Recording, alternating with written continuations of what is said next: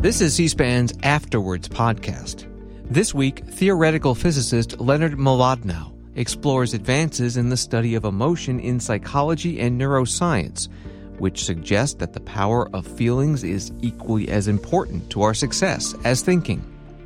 Emotions play a important, vital role, I argue, uh, in, in your everyday life, even in not maybe always moment to moment, unless you're talking about core affect, but but emotional uh, emotional experiences happen much more often probably than people think about. It's not just when you get really angry at that driver who cut you off that you're that's not the only time in the day that you're feeling emotion. He's interviewed by Northeastern University professor and author Lisa Feldman Barrett. More after this.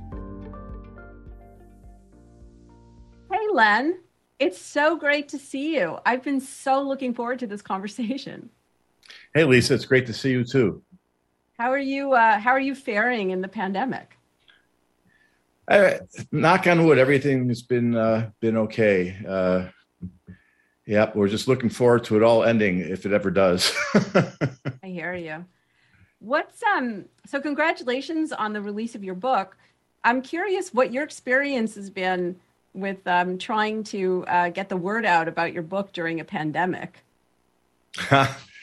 well, they held the book for I'd say not, about six extra months. Uh, I think thinking that that everything would be over, and then of course there was a lull in it, and then it came back right before the book came out. Um, it's kind of interesting. I've had about thirty events that I'm doing uh, in, with regard to the launch, where normally I'd be going from city to city, and here I'm just in this beautiful spot uh, for all of them, and um, I, I, miss I miss some of it. I would, I would, I, if I was traveling around, you and I could be sitting together now, Lisa. I know exactly, exactly. Yeah, that was my experience when I released my book too, which was you know some somewhat like in the middle of the pandemic. It was it had its own you know um, it had some advantages, but it was also you know much less um, celebratory than I than yeah. I would have imagined. Yeah. Yeah. So I thought we could start with um, kind of a general question. You're a physicist, and your your initial training is as a scientist, um, but at some point you started to write uh, books for the public, nonfiction books, particularly about science. And I'm wondering what that process was like for you. Well, I, I've always uh, been passionate about writing. I started writing short stories in third grade, and, and our school librarian would read them and you know tell me, encourage me, tell them, "Oh, this is great." They're about dinosaurs or whatever. And so I've always enjoyed. I used to write short stories through college and graduate school, and so at, at some point when I uh, became a physicist, I decided to you know keep up my writing and eventually started writing for Hollywood. So I left physics for a while in, in the 1980s, and I wrote for many Hollywood shows. Of course, some that you might predict: Star Trek: The Next Generation and MacGyver. No, seriously, you wrote for Star Trek? I did. I was on. I was uh, a story editor on the writing staff for this whole second season. Yeah. Wow. I, I actually didn't know that. I'm now I'm more impressed than I was before. well, I'm impressed with you too, Lisa. So, but I did that, and um, did that for a while. Then I went into computer games. All the while, I kept since I'm a theoretical physicist, I I can do that on the side. So I've continued to do physics as a hobby, and eventually I went back to Caltech on the faculty and started writing books. Uh, I uh, decided that to express both my science interest and my writing interest, and of course, I started writing popular science books.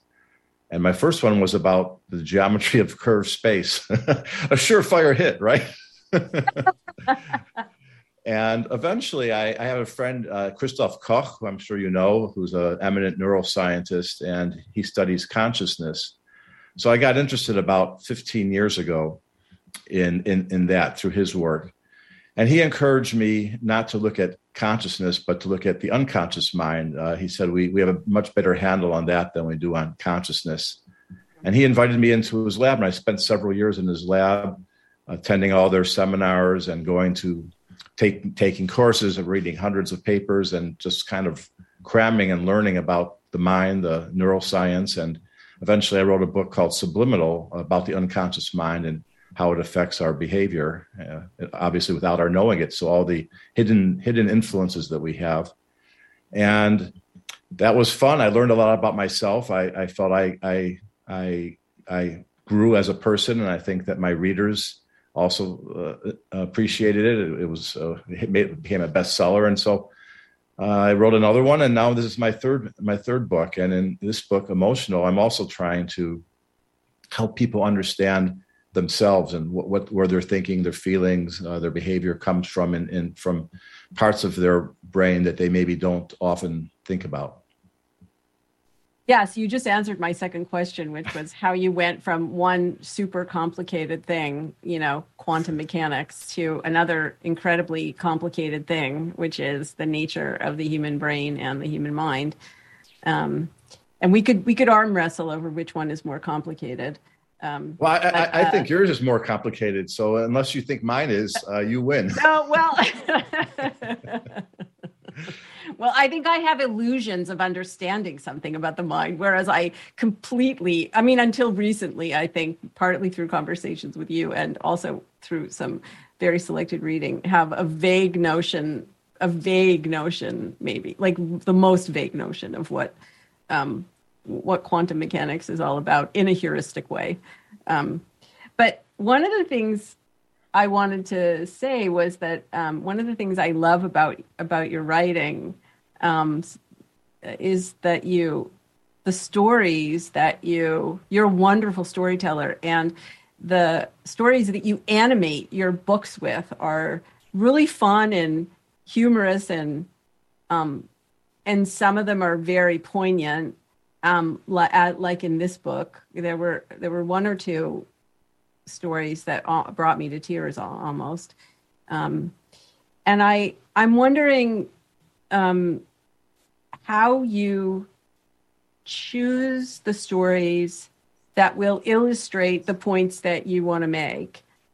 That's my first question, and in particular, in this book, you know, you're telling some very personal stories and what that what that felt like writing about it.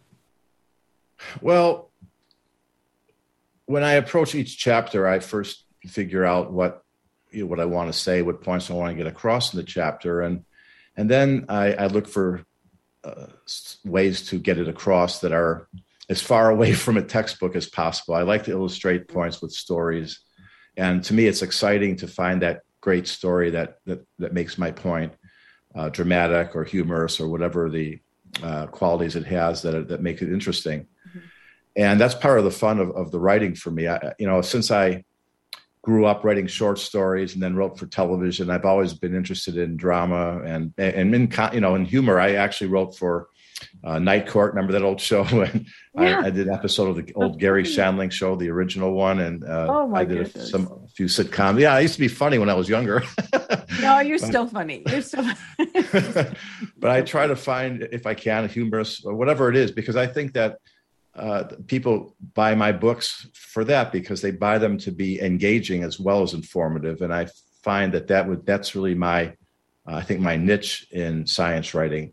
Uh, there are plenty of uh, researchers writing books and writing often about their own research and about their own field, but I don't know of any other one who wrote for Night Court or Star Trek. So so I think that that's what I can bring to it, and and that's what excites me. I'm, I'm, part of what excites me, of course, is digesting the subject that I'm going to write about and learning about it and getting all the insights that, that I can can glean from it and sharing that. But the other side of it is it's it's just uh, it's just fun to start trolling around. Uh, looking for uh, for foraging i should say i guess looking for the right for the right stories and whether i find them through the internet or some obscure books or something at least in the old days that was in the library a out of print book from 1956 that has a story of some researcher or something. It's it's fun. It's fun when you find that golden story and i enjoy uh, working out how to tell the story and make it humorous or dramatic or to, to, you know to tell it in a way that I, where i don't uh, screw it up where i really let it really let it sing and and and have its dramatic or humorous impact.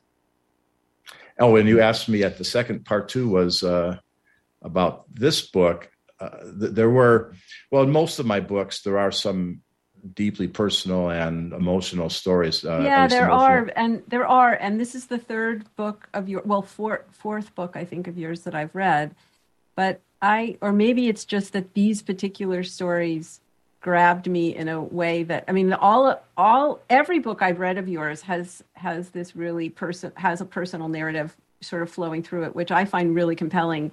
Um, particularly in you know it's like a fam- it's like a familiar like familiar essays. You know, they're you're writing about something you know that you know um, partially from a, a, scientific or historical perspective, but then there's also this kind of personal narrative woven in, which is really lovely. But I just found a couple of the stories in this, I, I found them particularly poignant, like grabbed me in a way mm, and tugged, uh, you know, in a way I think then that was really comp- like just really compelling. Yeah, and I, I, I, shed some tears writing it too. I'll, I'll yeah. try not to do that now, but um, you know, I was blessed or cursed uh, well, I shouldn't be, make it be about me, but by having uh, two parents who survived the Holocaust. Yeah. And uh, they went through uh, quite extreme experiences. Uh, they reacted quite differently to their experiences, but they both yeah. lost families. They lost their friends. My mother lost her um, her father and her sister, who she was very close to, and and all her friends. And my dad lost his, I think it was four siblings and his wife and child. And um, he was in the resistance and then in a concentration camp. And, you know, I grew up with this as, as my background, but also in a house where I think the emotional life was a bit different than, than most people, uh, and, and, different in different ways. And my mother reacted one way to her experiences. My father kind of in the opposite opposite way. My mother was a pessimist and always worried that uh, she's going to lose everything tomorrow, you know, without notice. And my father was a fighter and an optimist, and um, but it was a very intense uh, uh, period growing up. They, they were very loving and very encouraging. Oh, and I I felt I had a good childhood, but it was a emotionally uh, uh, unusual circumstances, and so I, there was a lot of fodder for my books coming from their lives or our interactions, uh, and that appears in, in many, if not most, of my books. Different stories from from that, but of course, in this book, being on on emotions, uh, the the uh, the past, uh, the the very unusual emotional past that I experienced uh, was directly relevant, and so there are some some you know stories relating to that in, in the book that I think are for me were very um, dramatic and even difficult to write about. But I guess I see that as a writer that you know, if I can't bring opening myself and my own um, life or feelings into you know if I can't expose that then I then I'm not much of a writer and and uh, and I wouldn't have anything to write about either. yeah, I guess I mean I uh, what I would say is I mean I think um, I think a lot of writers include personal material, but there's personal material and then there's really personal material, you know. And so it's really brave of you to write about something that's so raw in some ways. Um, uh, and to do it, but to do it in a way that um, really reels the reader in quickly, I think. Um, I, I, uh, I found that really impressive, particularly because when I was writing my book, also about emotion, but a number of years ago, and I, I started actually with a something about the Holocaust. That was the opening example, and in the end, I ended up changing it to something that I thought was similarly gripping, but was probably more proximal for people, which mm-hmm. was the Sandy Hook, um, um, you know, situation, which was so tragic um, because it was more recent, and I thought people could could um, could kind of grab onto it more. But I think you know, writing about a narrative, about a story that is for that's personal, and yet inviting people in to share that pain in a popular science book is a is a pretty unique thing actually and makes the book um, i think um, part of what makes the book kind of a, a, a real adventure to read because you're it there there's a sort of an undercurrent of narrative there that's not just oh look how things work you know it's like look how things work and i'm going to apply that and demonstrate it to you in this uh, it's kind of a show don't tell um, strategy which i think you know readers really appreciate. I know this reader really appreciated it.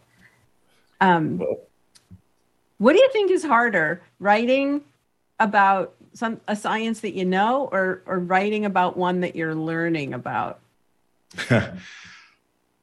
well i'll tell you learning writing about something i'm learning about is more fun yeah for sure yeah yeah um, and I don't know if one is more difficult than the other. Even when I'm writing about writing physics books, there's so much I have to learn or figure out to to put it in. Because if if I was just writing a textbook, then that would be easy. I could just do it from my knowledge base. Mm-hmm. But since my books involve historical elements, story elements, um, uh, relations to, to, people's lives and thinking, uh, there's there's a lot of research that goes into my books, even when they're uh, physics books, like take the grand design that I wrote with Stephen Hawking.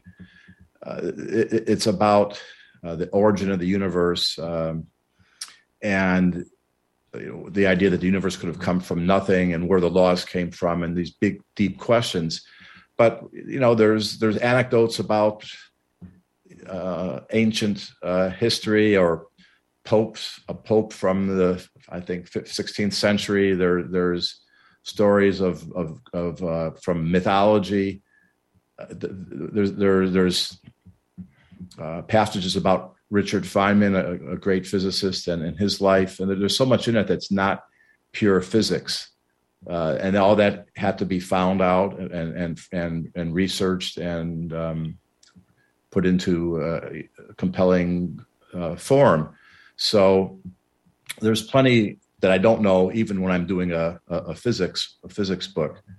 And I think at the beginning I, I, may have had more fun doing physics books, but now that I've written uh, so many physics or math related books, I think it's uh, more fun for me now to do the neuroscience psychology books. Mm-hmm. And um, but you asked easier, so uh, I, yeah, I would say they're they're equally hard, as you know, having written uh, at least two books yourself uh, two popular science books. It's not easy, even when you know your subject, right, Lisa?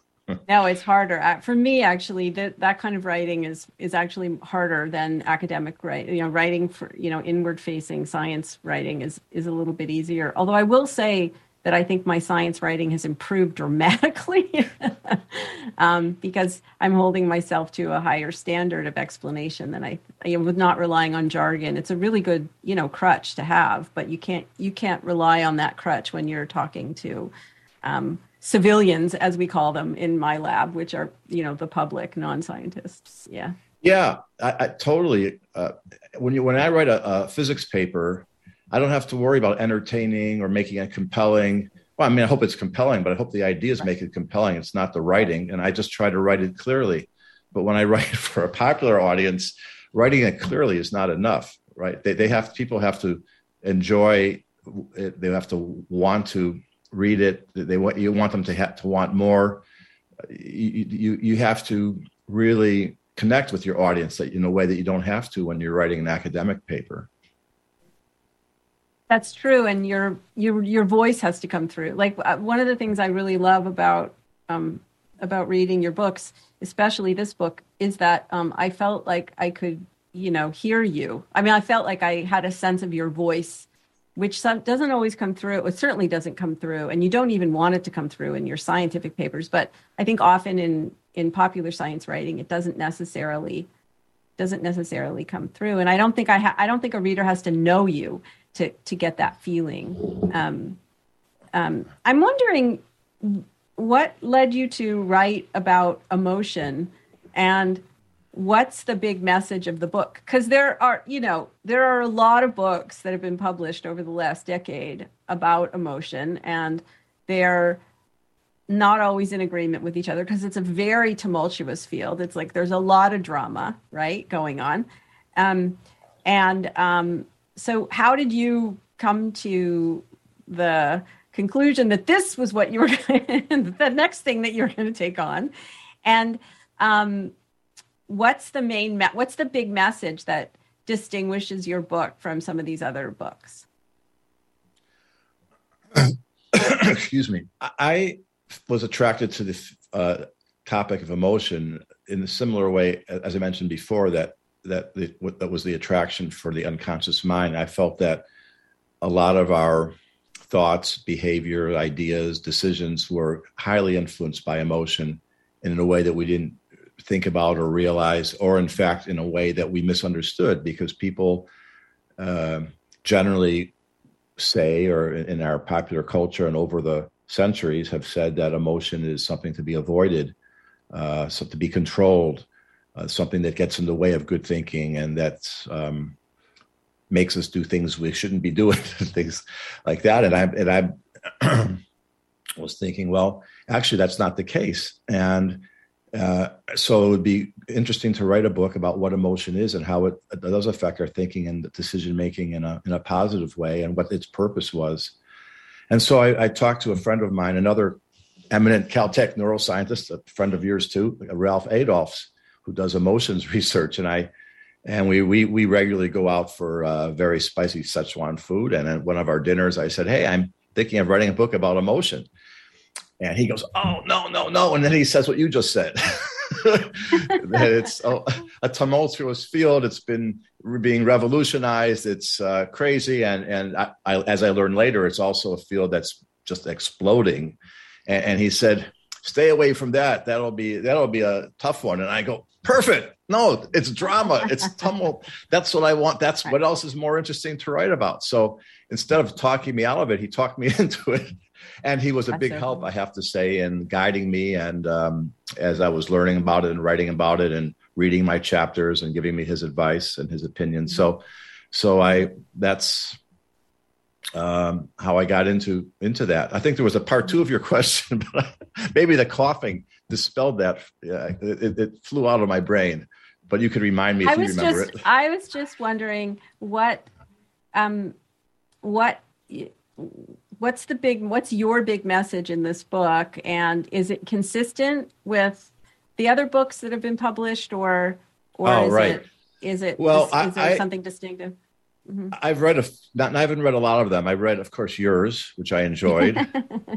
And uh, you, and you do write well. And i read uh, antonio uh, damasio's book. And I, i'm not sure i read and i read other more academic books. Uh, what i tried to do uh, was not to take one particular uh, approach or another, but to look at them all and try to make sense of them together. I think I, some of my book is certainly based on, on your work, whether you uh, no, I could would have written that, it actually. quite that way or not. So, yeah, sorry. I could, no, I could I could see. I, in fact, I quote you. I think. Sorry. yeah, yeah, you did, and it was it was nice of you to do that. I think you know I think sometimes people who are, you know, when you're looking at science from the outside, it, you think that, or at least maybe this is what I used to think um, before I became a practicing scientist, that um, that scientist science is this slow accumulation of knowledge and build towards some like fundamental understanding, and I suppose it is that in in some way. Um, but it's not a linear way, and there's usually a lot of debate. And oftentimes it's really at the in the fire of debate you know in, uh, that um, discoveries are, are made. And so disagreement and debate is is really part of the process of science. It doesn't mean that something's wrong. Even if it's uncomfortable doesn't mean that something's wrong. It means that there's a big opportunity and people are really hot on the trail of things. And um, uh, and that eventually you know over time with careful observation and discussion and sometimes disagreement um, that um, you know you you move towards an under a better understanding. And one of the things that you know i even though we don't agree on everything one thing i think i can say is i think that the, that your treatment of the the various points of view you treated them lightly and you were very, very, you were, it was interesting to, for me to see how you negotiated that territory. I, I thought it was really, so not just as a reader, but also as a scientist who studies the topic, I thought it was really interesting to see how you navigated that landscape. And I was curious, um, you know, to know what you think the, if you were going to boil it down to like one message, what is that mess? What's the message of your book? And you said it. You said emotions aren't, you know, they're not. Um, they can be sources of wisdom. They're not uh, always um, sources of mischief or or or worse. Right, and, and, and in fact, I would go farther and say that they, on the, the great majority of times, uh, they are very helpful and useful, and, and obviously they they're there for a reason. They evolve for a reason.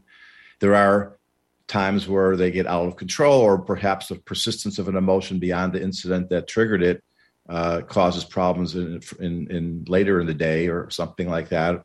Um, but you know, your eyes have suffer from optical illusions, and you see mirages, and you don't say eyes are bad. We want to we want to be able to see, and the same is is true of emotions. Um, emotions play a important, vital role. I argue uh, in, in your everyday life, even in not maybe always moment to moment, unless you're talking about core affect, but but emotional uh, emotional experiences happen much more often probably than people think about it's not just when you get really angry at that driver who cut you off that you're that's not the only time in the day that you're feeling emotion you're you're feeling it in much more subtle and everyday uh, normal situations and, and uh, all through the day and they, they, and the emotions are what prompt you to do much take much many of your actions if you had no feelings at all if you were just a robot with no feelings when i was on Star Trek: The Next Generation. That was what Data was supposed to be. At least Spock was half human, but Data was purely, uh, un, you know, unemotional. Uh, what what what would cause you to even do anything? You you wouldn't. You have no desire, no goals, no enjoyment, no joy. So why would you get up off your chair? You know, unless your program specifically said at nine o'clock, get up and go make coffee or whatever it is that you know our current robots do. But it would never initiate action on its own, other than what was programmed into it. So I argue that I talk about how that works and, and how emotion is, is, is really vital. But let me say one other thing, and I know that you you'll agree. I, I believe you'll agree with this, and it's an important point. I want to make clear that I talk about the emotional, uh, emotion and rational thinking, uh, and I don't mean by I, I I say that these are inextricable. That they are not only is emotion not counterproductive, but there's no such thing as a purely logical, rational processing in your brain that it all happens together and it works together. And I talk about how, how that happens. But when I say rational brain, I don't mean there's a, there's a part of your brain there that that's this is rational. This part of your brain is emotional, and and they're literally uh, working together or fighting, whatever they're doing. Uh, the, the brain is doing what it's doing, and it's a combination of processes and at, in order to make sense of it and talk about it, we talk about rationality separately from emotion, but it happens together. And, and so it's important to keep to keep that in mind. And I think that older theories and older visions of emotion were that were, were, were not that, We're that there's a rational parts of your brain, there's emotional, there's structures that that are uh, govern the emotions, and that there's a center, let's say, of fear they used to call it, say, the amygdala. I think in the '90s was the fear organ, and and we know some that that's still think it's true some now. People, it's, some people still think it's the fear organ, my friend. So, um, some, so I hope. Oh, you mean our listeners in, oh. are. Li- yeah, go ahead. All right. Well, it's not. It's not. it's not even one organ. I mean, there's. It, it, it's even exactly. how you delineate it. I mean, why you call it the amygdala, but we know I've raised reading about. I think there were 12 or 20 sub organs are talking about within the amygdala. So it's hard in the brain even to to to delineate a, a structures and to uh, determine or decide what what are distinct structures isn't don't you wouldn't you say oh absolutely absolutely absolutely i mean first of all brains don't come color coded. And when you're looking at when you're looking at a brain it's really really hard to um, see demarcations of structures. And sometimes things that look like a single structure actually aren't. So like the amygdala i think is a really good example. It's a collection of nuclei which are just clumps of cells. And um, when you peer into those cells and you look at the molecular genetics the you know the cells, what you can see is that some of them are very old and they have very old lineage, and some of them have a newer lineage, which doesn't mean that they are new tissue. It's just that they um, they uh, they grow in a different way than than than they used to. And actually, this is true of many many structures in the brain. Um, so some structures that we think of as or that people uh, sometimes write about as being very ancient like this part called the hypothalamus which is right in the center of the brain and it's important for regulating the body. There's a very ancient part that that you can trace all the way back to amphioxus like 500 million years ago or 400 million years ago and then there's a newer part that emerged with vertebrates but it just looks like one structure. So you know your eyes alone don't really tell you much about the structure or the function of any brain, frankly. Um, and I thought you did a really nice job of talking about that um, when you took on the the myth of the you know reptilian brain and the limbic system and and so on, which goes by the the name the the triune brain. I thought that was that was really fun to read. Oh well, well, thank you. Uh, that, that was an amazing model. That in that, I mean, you still seem to sometimes you find papers where people still seem to, to follow that. I mean, hopefully, it's mainly used as a convenient shorthand when they talk about the limbic system or you know your reptilian brain. But for the viewers who don't know what that is, there's a it's the idea that the brain developed in layers, and the the most fundamental was the reptilian layer, and that's obviously uh, the, uh, it con- controls your basic bodily functions. Uh, you need a brain for that, and then built on that, mammals have emotion, and that's so that's the limbic brain. And built on top of that, humans and I guess primates have have the uh, neocortex, which is I guess the logical, rational, conscious kind of thinking, and that and the, the idea that evolution first of all it just doesn't work that way and we not just in the brain if you look all over your body you can see that it's not that uh, new layers are added. Things are incorporated when when when, when, when evolution makes an advance. It's it's taking what's there and incorporating it into something else. It's not just adding another layer onto it. And the, these different layers have all kinds of interconnections, and they all. Uh, it's, just not really a a, a very uh, accurate model. I, I, think of it as like the Greek idea of atoms. Uh, it was an interesting concept, and it gave us some words that were that are useful to use sometimes. Atom, but it's nothing like the current understanding of what an atom is. And so, yeah, yeah. Um, but that was very yeah, tied to, yeah. No, no, please go ahead.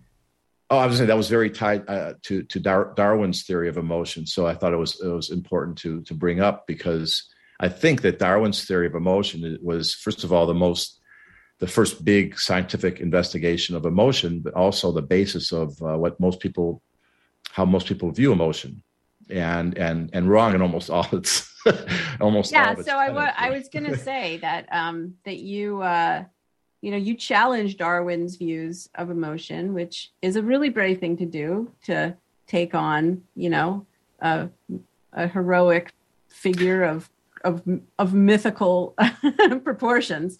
Um, and not to uh, not to diminish Darwin's importance in biology or any of his important um, um, innovations in biology, but the work that he did on emotion is somehow very un-Darwinian, actually, and he he sort of violates some of the basic uh, innovations that he introduces in On the Origin of Species. I, I thought it was very brave of you to um, to do that what made you decide to to, take on that particular um, narrative?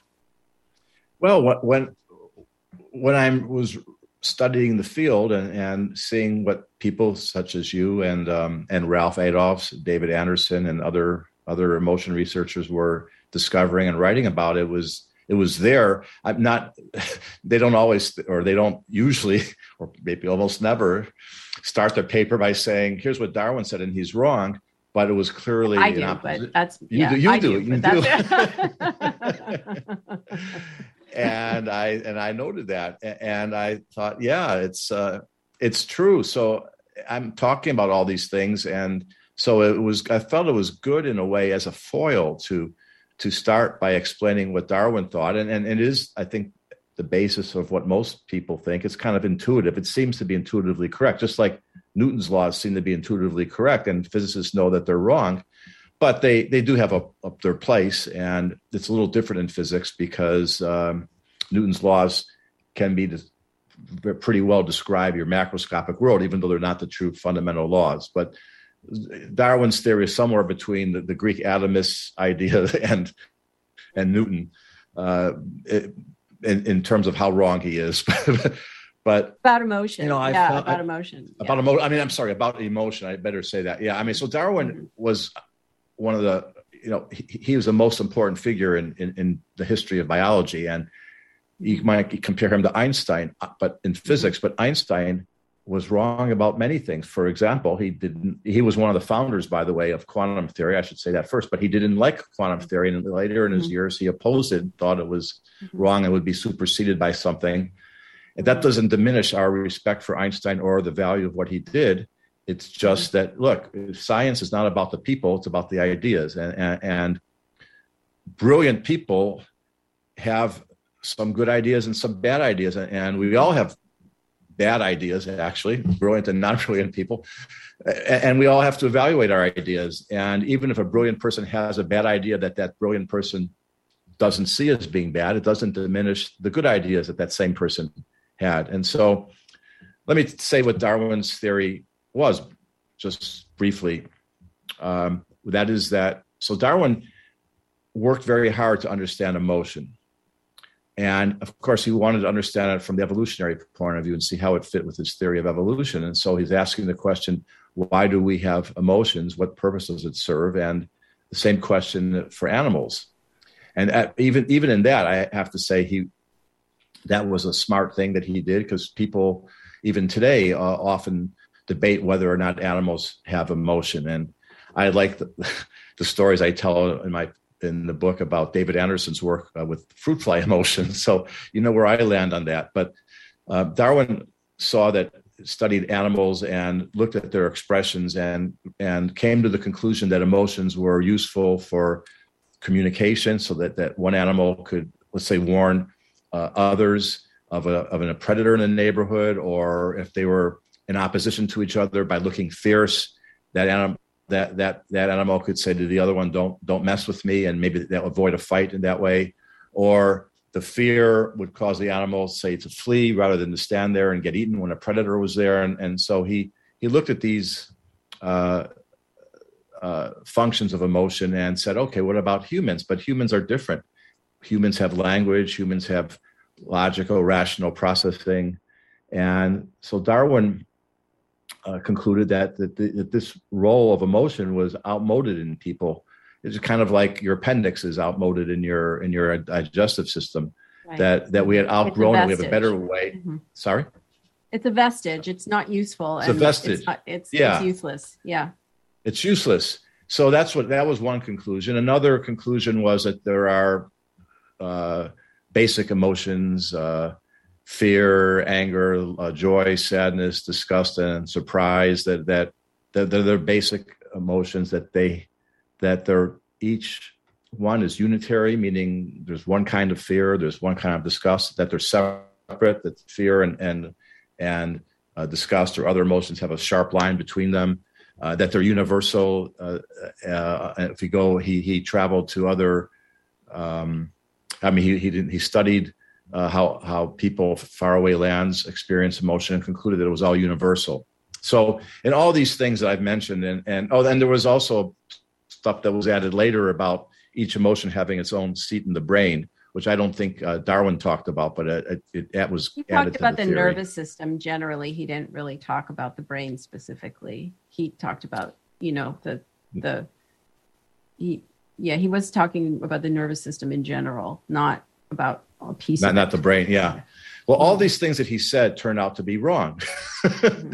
that was exciting to me mm-hmm. i mean because well what's not wrong is that they evolve for a reason and that they they play certain roles and and and and and more than that we know we now know but the idea let's say that that uh, emotions are are unitary. That there's one type of fear, one type of disgust, and, and etc. That's that's not true. The mm-hmm. fear, in fact, with modern neuroscience, we can even look at what's going on in, in your brain. And uh, I, I, one of the studies I love was one where they compared um, uh, the, uh, the, the, fear of, say, a scorpion crawling up your arm to the fear of suffocation. And uh, they actually could do this in the lab, which was interesting in itself. But they had a, a patient uh, that uh, had had no uh, bilateral amygdala damage, or I think maybe no amygdala was, was congenitally, uh, and, and, she did not feel the the uh, fear of uh, say the scorpion, but but she did have f- fear of suffocation when they put her in an environment with low oxygen or high carbon dioxide. So mm-hmm. so fear is not there's not just fear. There's different kinds of fear. Uh, the, the line you talk about, uh, I, I, think you talked about in your in your uh, first book, uh, is often blurred, or maybe it was in a paper that I read of yours. But the line between fear and anxiety is often blurred, right? And, and, and some people will call something anxiety, other people call the same thing fear. And even in situations, it's sometimes hard to tell because fear is something definite in your immediate environment, and, and anxiety is is something indefinite, something potential, something in the future and there are situations where you're not it's hard to tell whether that, that the situation is there or not right? And and was that fear or anxiety? So the point is that that these these you call them these are categories right? The the, the, the we have to have some word to, to talk about different feelings even approximate words or coarse graining let's say. Like there may be 25 or an infinite number different kinds of fear that maybe william james would have said um, but we, in order to talk about it, we we categorize them into these categories, and so that's how it works. Not the way Darwin mentioned it, and the universality of that is also called into question. It's not they don't they don't seem to be the same in all cultures. It, that's something that's hard to test, I think, today because uh, there's such uh, globalization and communication that, of course, things get. Uh, cultures get mixed. But if you go to isolated tribes and you show them pictures and try and look at what their emotion categories are, what they recognize in the face, we find we find differences, right? And and in languages, we find that languages categorize emotions differently. Some uh, there's a language that I, I think had no um, no word for sadness that I talked about.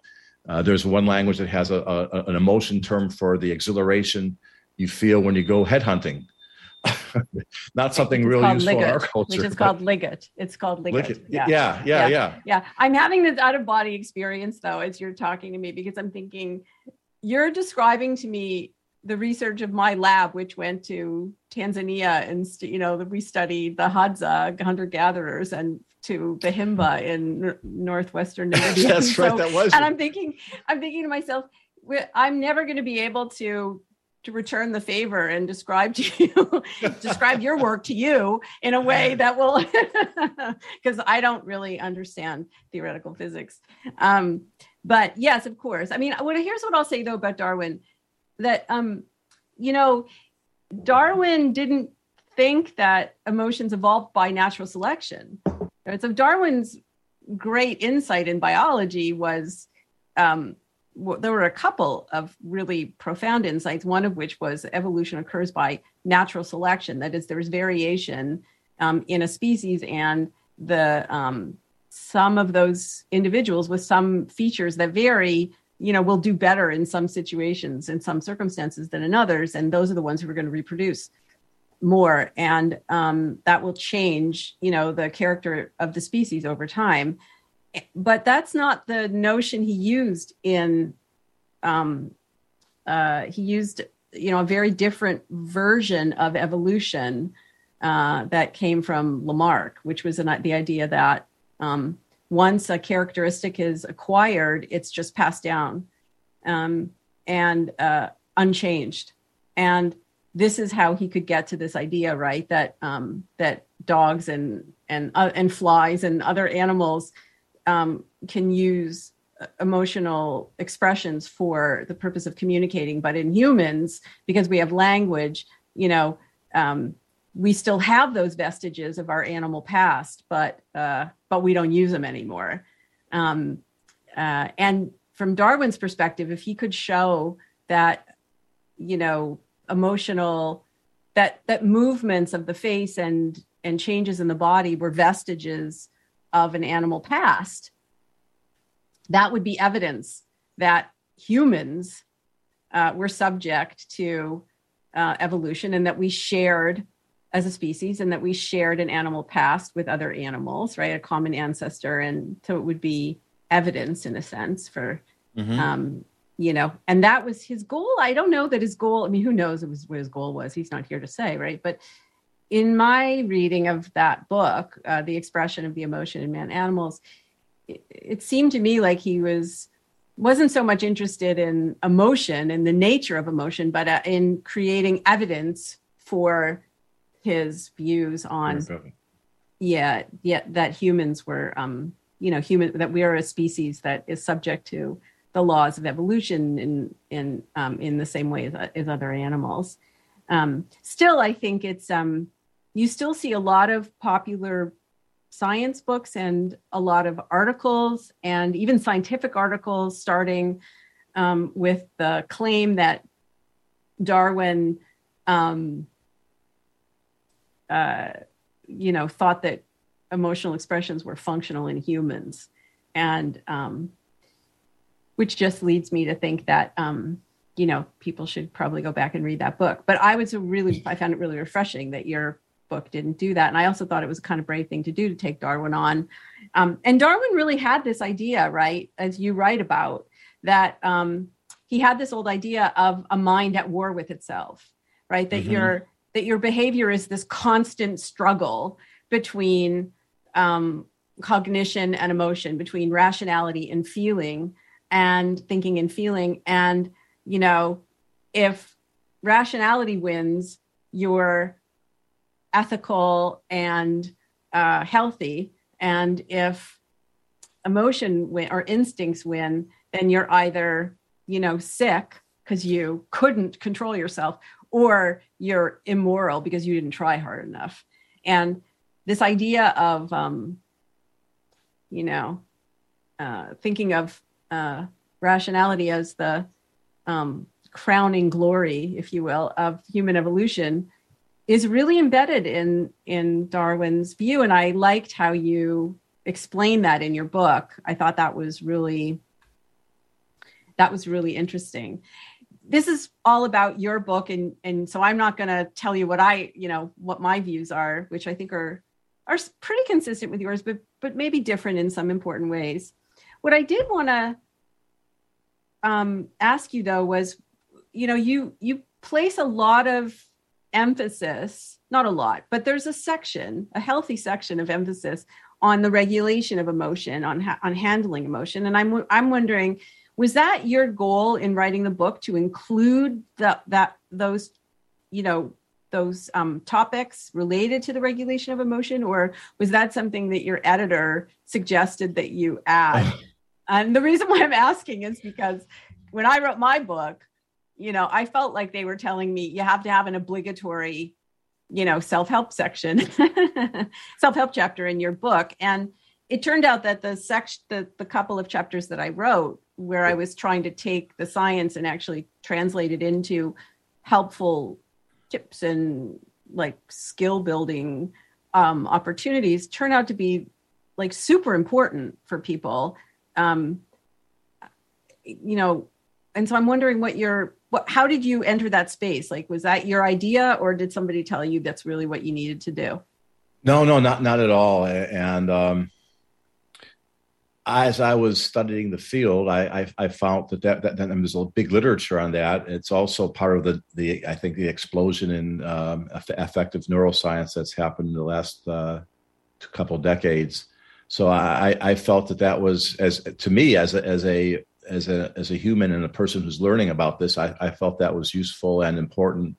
And um, a lot of that is um, uh, uh, Jim Gross's work up at Stanford, and and it, it, it, was very useful to me. There were two chapters like that. I, there was one on the emotional profile where I, I talk about how there are individual differences in people and their propensity to experience or to feel certain emotions or to hang on to those emotions. Some people are uh, have a tendency toward anger. Some people have less a tendency to not be angered, and so forth, shame and guilt. And I was uh, surprised as I was uh, studying the literature that there were all these inventories, or they're really questionnaires. They call them inventories that psychologists had developed because, as mm-hmm. scientists, they you need to be able to measure and quantify things. And, and so, people who are studying different emotions developed questionnaires uh, to to measure that. Is their subject feeling disgust? They want to induce disgust, let's say, in the lab. Well, they need a, a some way of measuring that. Or if they're studying a disorder of anger, they need to f- have some way of defining who who is suffering from this disorder. And by looking at those questionnaires, you get a, a good idea of what at least those researchers what they felt was their definition of these emotions, and they were these are questionnaires that they were, gave to hundreds or thousands of people to validate and you know uh, come up with uh, the, the, ratings of uh, what's high and what's low, what's what's what's typical. And by taking them yourself, you you learn about yourself, which is good, and you also um, get get. A, I, I felt a more personal connection to the material that I was giving. So that that chapter was there for that reason. And then the regulation chapter is even though the whole book is about how emotion, well, much of the book is about how emotion is a state of uh, a functional state, as Ralph would say, that that affects your what you think is your rational processing. That you get different answers when your brain analyzes data depending on the emotional state that you're in.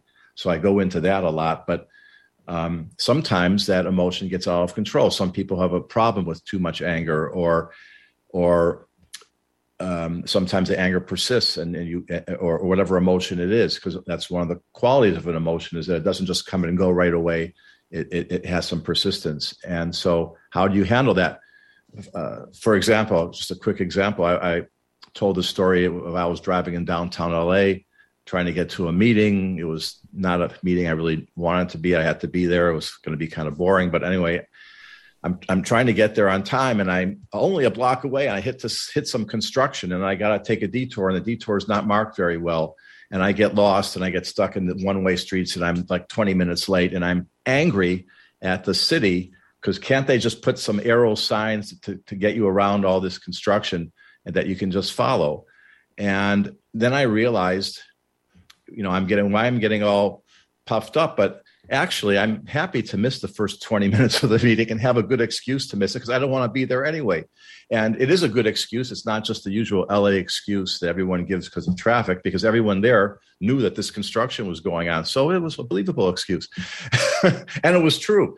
And so i started thinking oh uh, I reappraised, right, the situation. This is called reappraisal. I, I was happy now because no one's going to get mad at me, and I get to miss the beginning of the meeting uh, and tra la la. That's that's good. And so this one method of handling your emotions, which is called reappraisal, or say spin doctoring, and, and by by that I don't mean picking a, a, uh, a, you know picking a story that that you don't believe in is picking an alternate story that you do believe in and focusing on that and that can change your your emotional experience like if someone cuts you off in the freeway you could think what an ass and get angry at the person or you could think, oh, that, that poor person is probably late for a meeting or has to get home or something, or is just right. oblivious to the world and didn't do it out of any kind of disrespect or or being an ass, but just did it because they're not paying attention and maybe I'm not that angry anymore. So I, I started so so these are examples of how you can regulate your emotion. And I, I thought that and there are a lot of what's interesting is some of the experiments on them, and there, we don't think we have time for it, but there's uh, some pretty sexy experiments they've done on Twitter, on Facebook, uh, in, the laboratory, giving electric shocks to their subjects and seeing which which emotion regulation method you know, works better when they're trying to you know continue continue to face stronger shocks and, and so forth. So I, I thought those chapters they are a bit um, self-helpy, although I try not to. I don't come from that point of view. I come from the scientific point of view, but I thought they were really they added a lot to the book. Mm-hmm. Yeah, I, I think so. And I think that's why we write books. That's why scientists ultimately write books for the public. It's to open up science and um, democratize it and make it more accessible to people so that they can actually use it. Um, what you're calling reappraisal, what James Gross calls reappraisal, is very similar. It's actually identical to the notion of categorizing. That is, to create a category to say these this um, I'm going to make meaning of this set of events in a in a different way, and that's a, actually a really powerful skill that that a human brain actually that any brain has, but that a human brain has, um, you know, in in, in spades. Actually, it's very very powerful capacity of the human brain. Um, so I had so many other questions that I wanted to ask you about, um, but we we only have a few minutes left, and in those these last few minutes, I wanted to ask you um, about the one of the um, stories that you tell in the book um, about your mom at the end of the book uh, in the epilogue. It's a it's a story. Um, that story brought me to tears. Actually, I have to tell you, and um, it starts off with you talking about how you would visit your mom. This is pre-COVID. You'd visit your mother every, you know, once or twice a week, and you'd have a chocolate milkshake with her. And I actually laughed out loud when I read that. I was thinking, I, I, my, I hope my daughter does that with me. Like that's a that's a thing you should do with your mother is have a chocolate milkshake once a week. I, I just thought that was lovely. Um, um, but then it goes on to talk about, you know, her her illness and her death and i'm wondering um, how it felt to write about that and how it feels to be asked about it in interviews like this one well it's uh, still emotional for me and i uh, have to you know take a breath and uh, exercise my emotion regulation so I don't lose it. You know, I was pretty close with my mother, and um, it was uh, awful. I mean, the whole thing was awful, and um, the way she died uh, because she died, she got COVID. And uh, then at the end, we couldn't, we're not allowed to see her. And uh, at first, she was in her assisted living home, and we could at least walk up to a window and be outside and you know, wave at her, blow kisses or something when she's inside.